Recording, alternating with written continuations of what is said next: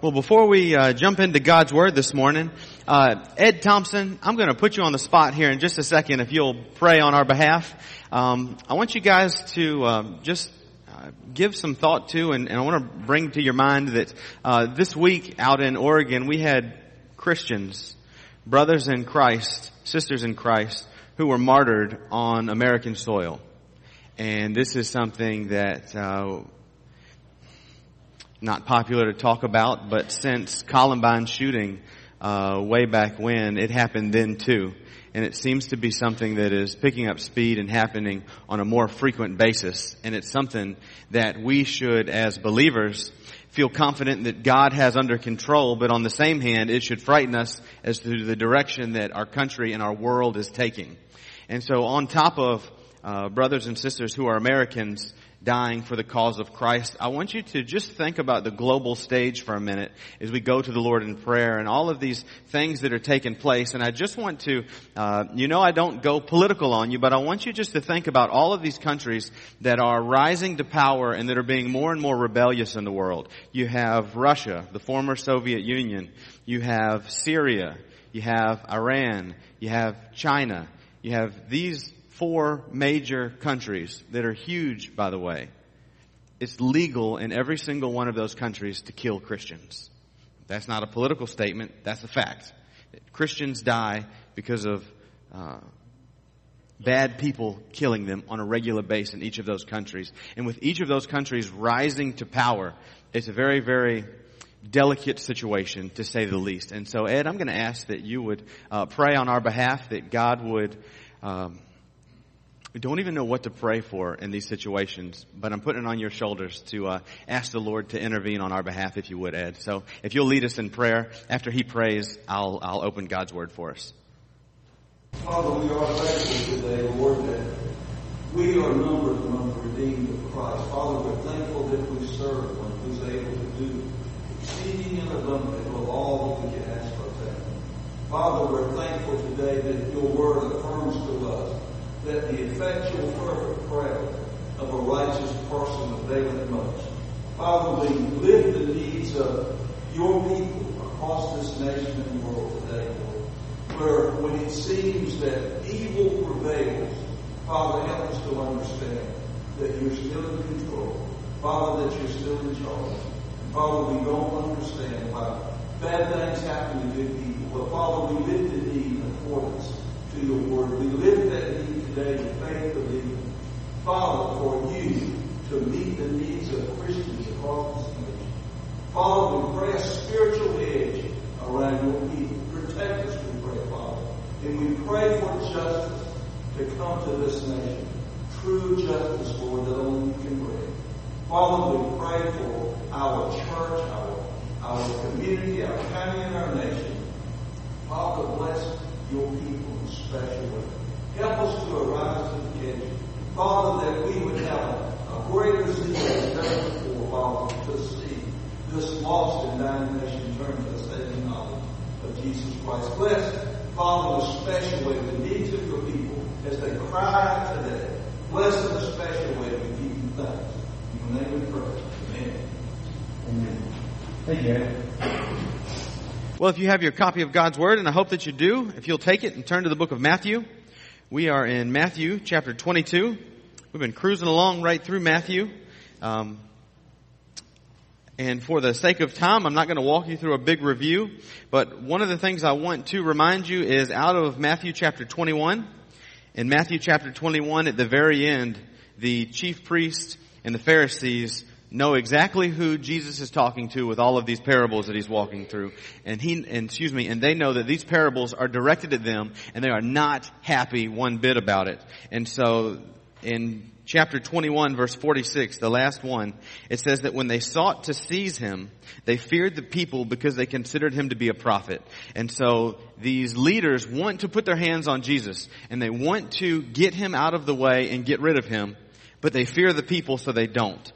And so Jesus in chapter 22, he picks up and it says, Jesus spoke to them again in parables, saying, the kingdom of heaven may be compared to a king who gave a wedding feast for his son. And he sent out his slaves to call those who had been invited to the wedding feast, and they were unwilling to come.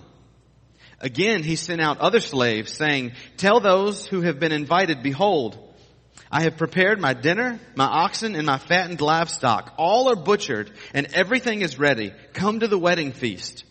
But they paid no attention and went their own way. One to his own farm, another to his busyness.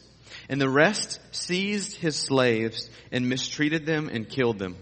But the king was enraged and he sent his armies and destroyed those murderers and set their city on fire. Then he said to his slaves, the wedding is ready, but those who were invited were not worthy. Go therefore into the main highways and as many as you find there, invite them to the wedding feast. Those slaves went out into the streets and gathered together all they found, both evil and good, and the wedding hall was filled with dinner guests. But when the king came in to look over the dinner guests, he saw a man there who was not dressed in wedding clothes. And he said to him, friend, how did you come in here without wedding clothes? And the man was speechless. Then the king said to the servants, bind him hand and foot and throw him into the outer darkness. In that place there will be weeping and gnashing of teeth. For many are called, but few are chosen. And so you read the story sometimes and you think, man, this is a really neat story. This is a gracious king. He's invited people. They don't want to come. And so you realize that these are, these are not good friends of the king. And so the king goes and he tries to get them again. And the people come up with all these excuses why they can't come. And then he goes out and he says, listen, everything's ready. So he tells his servants, forget those guys. Go out to anybody that you can find and tell them to come in because everything is ready for the wedding feast. And so the king invariably has wedding clothes that are set out for everybody who's going to come because he's going to anybody. He's going to good and evil people. And these are people that are not well to do. And so the, the normal thing to do here would be for the king to provide them all with garments to wear when they come to the party.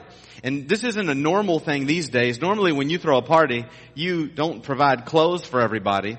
But last, uh, in the summer, I went to a place at Ocracoke Island called the Berkley Inn. I don't know if any of you guys are familiar with Ocracoke, if you're familiar with the Berkley Inn, but the same guy who owns the castle on Ocracoke Island. Anybody familiar with what I'm talking about? You know, there's a castle on Ocracoke. It's this big house. Well, anyways, there was this really rich, wealthy guy, and he built this castle. And he built the castle. It's not a brick and mortar castle like you would think about in Ireland or Scotland somewhere. It's just a big house.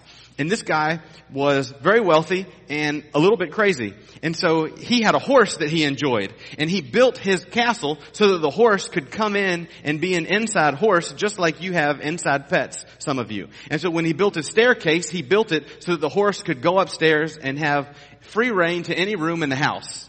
And this wealthy man builds this place called the Berkley. It was a hunting lodge. And so Ocracoke wasn't always uh, a, a, tourist retreat. It was a hunting paradise, so to speak. And so this man builds the Berkley Inn, and he has two rooms if you're his hunting guest that you could stay in. You could stay in the Remington room or the Winchester room.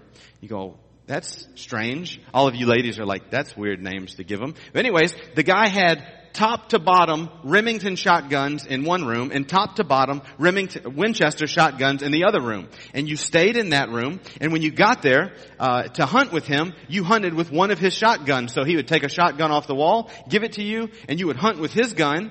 And at the end of the hunting trip, if he liked you, you'd keep the gun. If he didn't like you, put the gun back on the wall and maybe the next person he'll like.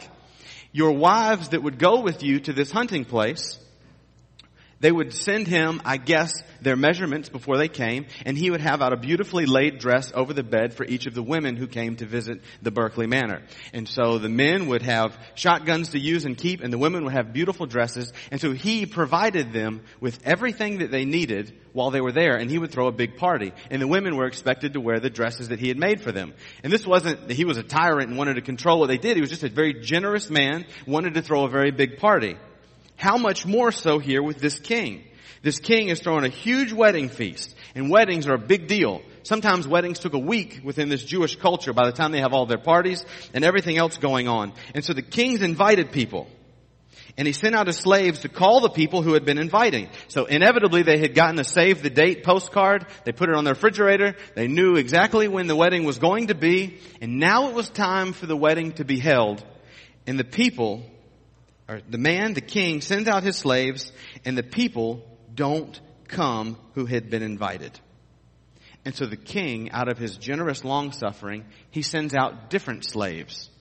And he tells them, listen, tell my guest that the, all of the, the fattened calves have been slaughtered. All the preparations have been made. I've spent the money. I bought your plate. You RSVP'd. I bought your plate. It's paid for. You need to come and enjoy this wedding feast. And it says here, but they paid, this is verse 5, but they paid no attention and went their way.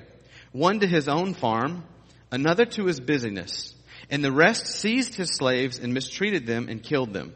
And so the king was enraged and he sent armies to destroy those murderers and set their city on fire. And then he tells his slaves, listen, if the people who the feast has been prepared for, if they won't come, you go out. The feast is ready. You go out and you get anybody who will come. And so they go out and they go into the highways and they go get anybody who's willing to come.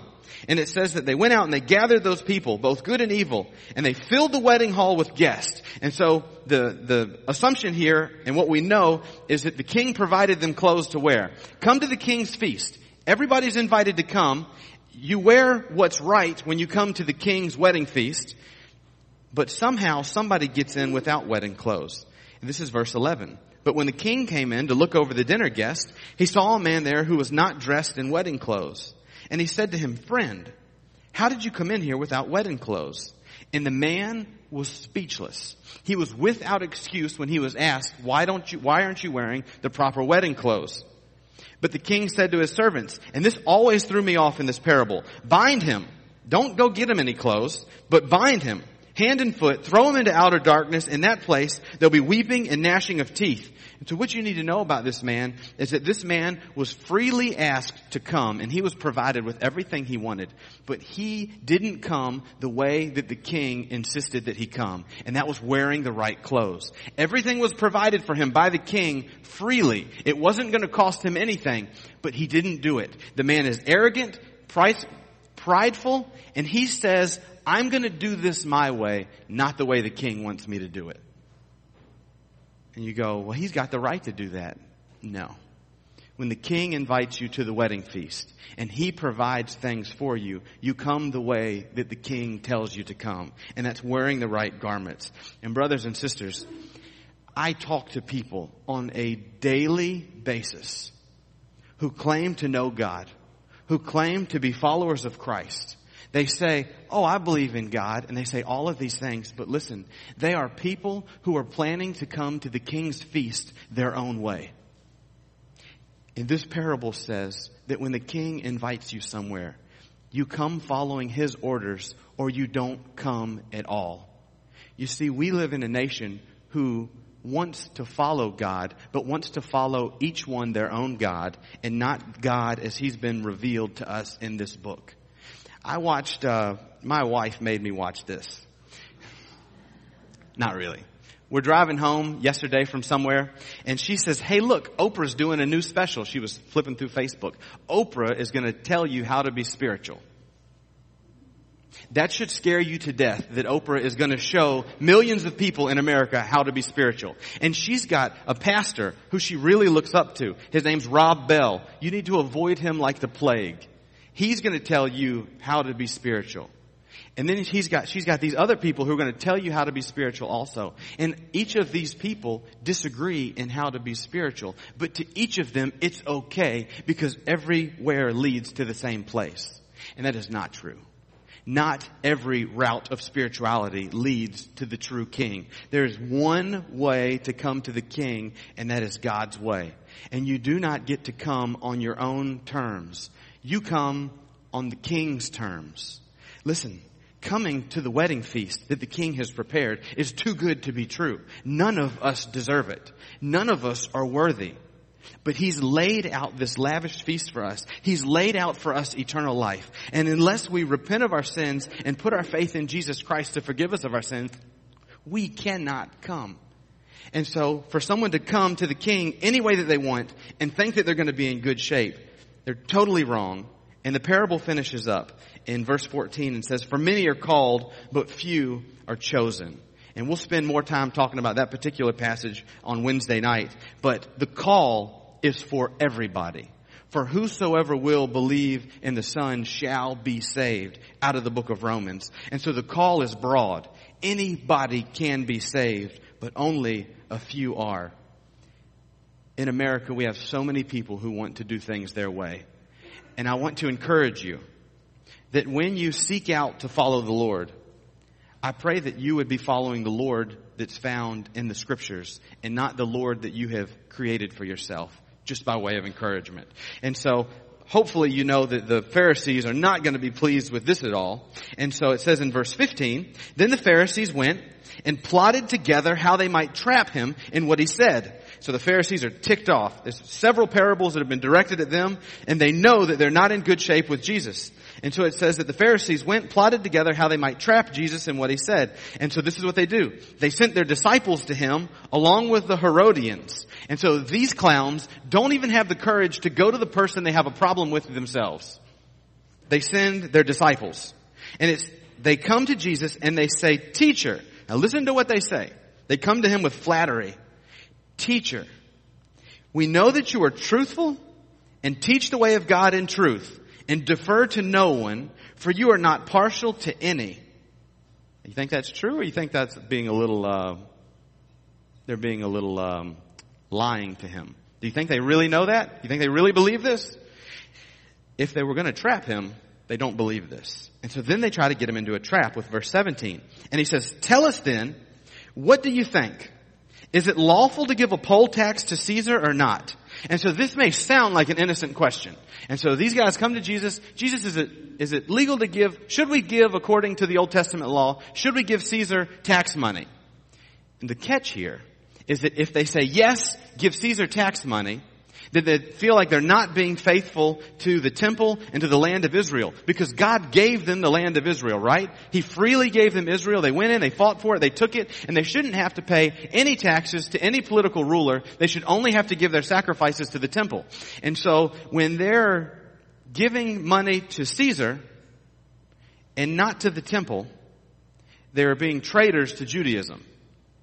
And if he says, no, you shouldn't give your money to Caesar, you should only give your money to the temple, now he's being a traitor to Caesar. And they can trap him either way. And so whatever Jesus says, he's stuck in a pickle. Either they're going to hand him over to the Romans to kill him, or they're going to hand him over to the Jews and write him off completely. And so look what he says. Tell us then, verse 17, what do you think? Is it lawful to give a poll tax to Caesar or not? But Jesus, verse 18, perceived their malice and said, Why are you testing me, you hypocrites? Show me the coin used for the poll tax. And he brought him a denarius. And Jesus said to them, whose likeness and inscription is this? So he's got a denarius and he says, who's on this coin? And they said to him, Caesar's. Then he said to them, then render to Caesar the things that are Caesar's and to God the things that are God's. And hearing this, they were amazed, and leaving him, they went away. And so they come to him with a question that says either or. And Jesus says both and. You get this? Should we give money to Caesar or should we give money to the temple? And he says you should give to God's what is God's and you should give to Caesar what is Caesar's. You go, well, well, how in the world do I do that? Because everything that you have, every good gift that's been given to you is from God. And so everything you have is God's. And so you give everything to the Lord, and then whatever Caesar demands, you give to him that also. And so you do both. And so Paul, not Paul, but Jesus here recognizes that there are, is spiritual obedience and there's also political obedience also. And when it comes to paying taxes, they don't contradict each other. It is possible for you to be 100% faithful to God, and then when April 15th rolls around, as much as it hurts, you give that money to Caesar also and know that you're doing the will of God in doing it. So long as you're not cheating when you do it. Amen? Alright. Now moving on. It says, so obviously they weren't happy with that either. On that day, verse 23. On that day, some Sadducees who say there is no resurrection came to Jesus and questioned him. And so you have a group of groups of people. You have Pharisees, you have scribes, you have high priests, and then you have a group of people called Sadducees. These are all different groups of people. And the Sadducees differ theologically from the Pharisees, and they don't like each other. And these Sadducees say that there is no resurrection. There's nobody's going to be raised from the dead. Nobody has been raised from the dead. When you die, worms eat you, and that's the end of you. Right? And so they come to Jesus and they're going to ask him a question um, about the law. and then Jesus is going to turn the tables. He's going to answer their question about the law, but then he's going to confront them about the resurrection also. And what you need to know about all these different groups of people is that they're all supposed to be experts in the, in the law, in the first five books of the Bible. And so when Jesus answers them, he often says, hey, expert, haven't you read this? And he gives them something painfully simple that they missed. So listen to this. So they came to Jesus questioning him, verse 24, asking, teacher, Moses said, if a man dies having no children, his brother, as next of kin, shall marry his wife and raise up his children for his brother. Now this Old Testament law, which we don't live by today, was given so that family names wouldn't die out. Your family name was a big deal, and so this was done so that heritages wouldn't die. That the lineages would keep going on. And so, if a man died and he and he didn't have any children, then his brother would marry his wife and raise up children for his brother. Right? This is something that's Totally weird to us today, but that's what God was doing in the Old Covenant. Now they say, verse 25, now there were seven brothers with us, and the first married and died, and having no children left his wife to his brother. So also the second and the third down to the seventh. And so what you find is that there's a, there's a lady who married the oldest brother of seven. And the oldest brother dies, and doesn't have any children. So the law says that the next brother is supposed to marry her, and then the next brother, and the next brother, and you go, wow, poor girl. Uh, I would hate to be this gal. And so anyways, this is the hypothetical story they've come up with. And so verse 27 says, last of all, the woman died. No wonder she died. Have you ever met a family? Ladies, there were seven brothers were in the family and you'd be willing to marry every seven of the brothers? Any family with anybody in it has got somebody crazy in that family. And so, just saying.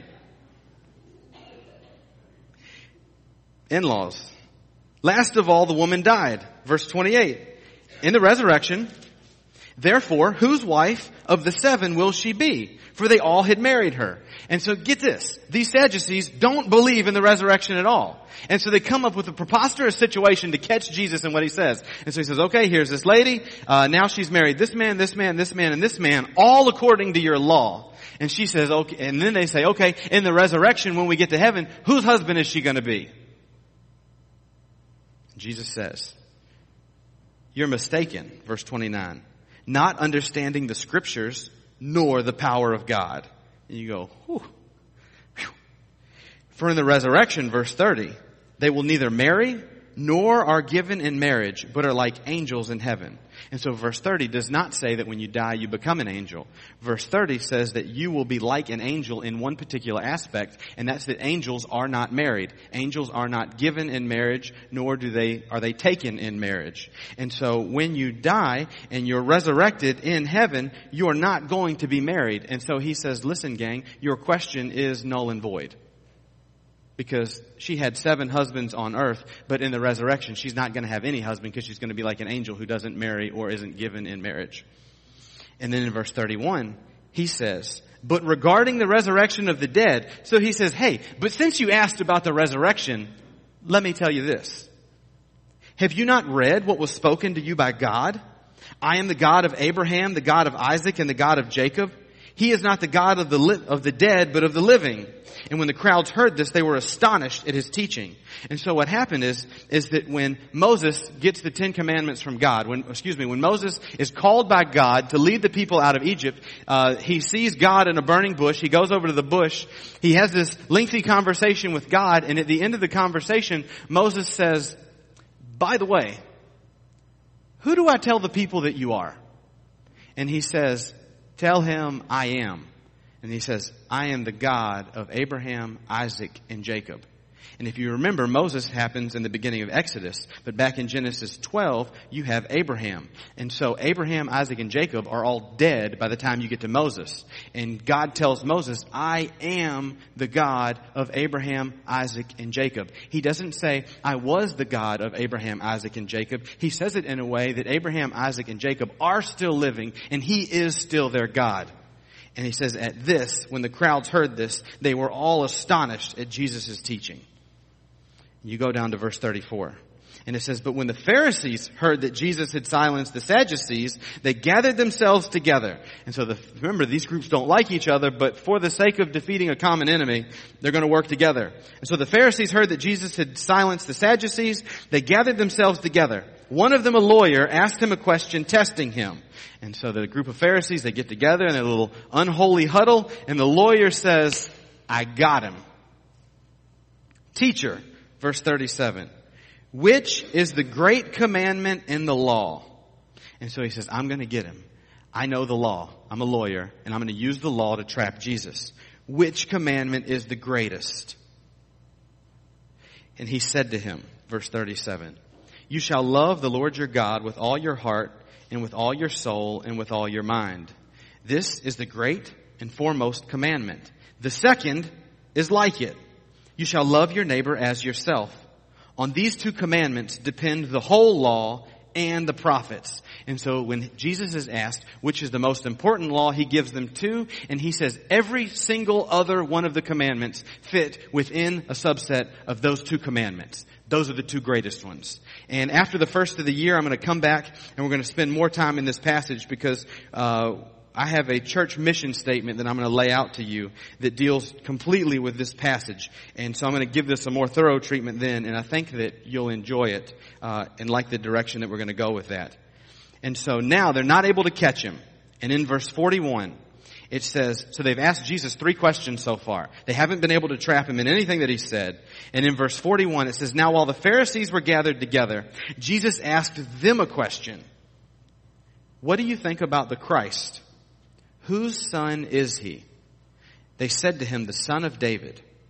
He said to them, then how does David in the Spirit call him Lord? Saying, the Lord said to my Lord, sit at my right hand until I put your enemies beneath your feet. If David then calls him Lord, how is he his son? Verse 46, no one was able to answer him a word, nor did anyone dare from that day on to ask him any other question. And so Jesus silences them and you go, well, how in the world did that little question silence those people? Well, if you went back to Psalm 110, uh, if you're interested in a more thorough treatment of Psalm 110, last Advent or the Advent before, so one or two years ago, uh, I preached a whole message on Psalm 110. But if you flip back there real quick, it's a Psalm of David. Psalms is right tucked in the middle of your Bible. And it says, a Psalm of David. And so this is a psalm that David wrote, but what happened within the context of this psalm is that David gets a chance to overhear the Lord speaking to himself. We believe as, as Protestants that the, the Lord is three in one. You have the Father, the Son, and the Holy Spirit. And if you look at the words in chapter 110, you see there's two times that the word Lord is used. The Lord says to my Lord. And so you go, well, boy, the Lord talks to himself. But you realize, if you look closely, that the typeset in your Bible is different on the first Lord than in the second Lord. Give me a head nod. Everybody looking at the Bible? Okay, good. The first Lord, the way that that's typed, every time the word Yahweh is used, that's used of the covenant keeping God of the Old Testament. Every time that word Yahweh for God is used, it's written in all uppercase letters like that with that typeset. And so this says that Yahweh says to my Lord. And so there's an inner Trinitarian conversation going in here. And so the Father is speaking to the Son when he says this. And so the Father says to the Son, Sit at my right hand until I make your enemies a footstool for your feet. And if you keep reading more and more, you're going to find that this son of David is the Messiah, he's the king, he's a priest, and he's a victorious warrior. And Jesus, in the book of Matthew chapter 22, he self-identifies with the Lord who's in Psalm chapter 110. And this is what sets the Pharisees off. Is because they know who he is and he's telling them exactly who he is and he's telling them, listen, I am the victorious war, warrior from Psalm 110. And so he's only reading the first verse of this psalm, but if you remember from things we've said before, in Jesus' day, you didn't have chapters and verses in the scripture. If you wanted to allude to a section of scripture, you would quote the first opening verse or so. And so that's what Jesus is doing. He's referencing back to Psalm 110 and he's putting the pieces together in their mind that he is way bigger than they're giving him credit for. and they hate it. And it says that no one was able to answer him a word, nor did anyone dare from that day on to ask him another question. And so all of this leads us up to the Lord's table. Uh, in just a few minutes, the deacons are going to come and we're going to uncover the Lord's table and we're going to serve you. And as we come into a time of reflection, as the elements are being passed out, I want you to do some self-reflection because the scriptures say in chapter 11 of 1 Corinthians, it says, For as often as you eat this bread and drink the cup, you proclaim the Lord's death until he comes. Therefore, whoever eats the bread or drinks the cup of the Lord in an unworthy manner shall be guilty of the body and blood of the Lord, but a man must examine himself. And in so doing, he is to eat of the bread and drink of the cup. For he who eats and drinks, eats and drinks judgment to himself, if he does not judge the body rightly. For this reason, many among you are weak and sick, and a number sleep. But if we judged ourselves rightly, we would not be judged. But when we are judged, we are disciplined by the Lord, so that we will not be condemned along with the world. And so, brothers and sisters, as the elements are being passed out, I pray that you'll do some self-reflection. I pray that you won't have any uh, unrepentant sin in your heart. And if you're here and you've never put your faith in Jesus Christ to forgive you of your sin, I pray that today would be the day that you would come to the Lord in faith, that you would believe in His death, burial, and resurrection, and be forgiven of anything that you've ever done in Christ. And so, as we go to the Lord in prayer, I want us to begin a uh, spirit of reflection. And after I pray, the deacons will come forward and we'll uncover the table. Father, I thank you for your son, Jesus Christ. And Lord, I pray that as we learn more and more and more about who he is, Lord, I pray that our faith would continue to grow. Lord, I pray if there's anyone here who's never put their faith in you, that they would do that today.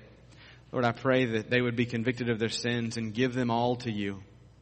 Lord, I pray that if there's anyone here who's walking unrepentant to you, if there's anyone here living a life of rebellion towards you, I pray that today would be the day that they do some introspection and they come to you for who you say you are, not for who they want you to be.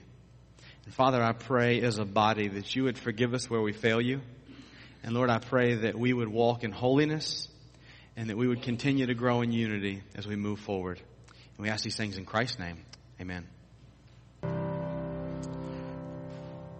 I'm going to uh, read a scripture, share a brief word with you, and then I'm going to ask Randy to pray for the bread. And after Randy prays for the bread, then we'll take it together. Uh, there's a fight in our culture about who Jesus is and who Jesus really is. And I want to tell you that the Lord's Supper is representative of the Lord of the Scripture. And Jesus is better than a good teacher. He's better than a prophet. Uh, he's better than anything else this world has to offer. Jesus is indeed the only begotten Son of God in whom there is eternal life. And we rest on everything that He says. And the Lord Jesus, this is 1 Corinthians chapter 11 verse 23. It says that the Lord Jesus in the night which He was betrayed took bread. And when He had given thanks, He broke it and said, this is my body which is for you. Do this in remembrance of me. Randy, would you pray for the bread? Father, we submit ourselves to you and to your presence and just thank you for this awesome way of worshiping you through the Lord's Supper. Father, just as our bodies need food or physical nourishment, Lord, we take this bread for our spiritual nourishment. Lord, we pray that each of us have cleansed our hearts, that we prepare our hearts to be worthy to take this, uh, this great blessing that you provide to us. In Christ's name we ask this. Amen. Take and eat. We're going to do the same as we did with the bread. I'm going to share a brief word and then I'm going to ask uh, Brother Bob Spivey if you would pray for the cup before we take it, if you wouldn't mind. Uh, as I told the children for the children's message, that uh, this is representative of the blood of Christ. And for any of you that have been saved, that are taking of the Lord's Supper, you know that there is power in the blood of Jesus Christ. And as I asked Ed Thompson in the beginning of the service to pray for the martyrs in America who had been killed, uh, the book of Revelation says that heaven is full of martyrs. And it says that they overcame by the blood of the Lamb and the word of their testimony. And so if you're here as a believer in Jesus Christ and you're going to take this Lord's Supper with us, there is power in the blood of Jesus Christ. And I pray that you are walking in power in your Christian life. And so 1 Corinthians chapter 11 verse 25 says, in the same way he took the cup also after supper saying, This cup is the new covenant in my blood. Do this as often as you drink it in remembrance of me. Brother Bob? Gracious and Almighty Heavenly Father, again, thanksgiving that you give us opportunity to remember you in such a special way. And we remember the price you paid for our sins and the pain that you suffered. And as we think of this cup, we just pray that each of us in this sanctuary will remember, remember you and remember that you offer us the way of salvation and that you paid the price to make that possible. May we use it to strengthen us and may we leave this place new and changed and we will serve you and honor you in all that we do and say in our days. Give us and guide us, for we ask in the name of the Savior. Amen. Amen. Take and drink. Uh, we're going to close in a song like we always do, so if you would stand with us and sing. And then after we close in a song, I will uh, dismiss us in prayer. Just for a minute. And if you're a, if you're a guest, usually we have the, the words on our screen. That is not a uh, uh, secret song that we sing. We just uh, had a, a technical uh, technical glitch.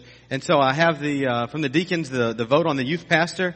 It's 72 yeses and 11 nos. It needs a 75% vote to pass, and we have 86.7%. And so uh, we're going to move forward as a church in pursuing James Henniger. I will give him the call and tell him start packing. Sound good?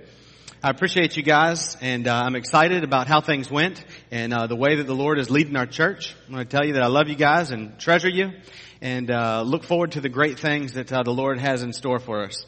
Uh, if you are a visitor, uh, I'm going to take off during the prayer and be in the back doors. I'd love to shake your hand on the way out, and I'm going to ask. Let me see, Blunt Knowles, would you close us in prayer? Dear Lord, thank you that we can come to your house today. And as the weather's not been the best we've ever seen, Lord, we will get through this moment as we always have. Linda will be strong, the Christians will be strong as they have gone out to face such turmoil in this last week. Lord, help us to remember, through you all things are possible. Without you, nothing is possible. In his name we pray.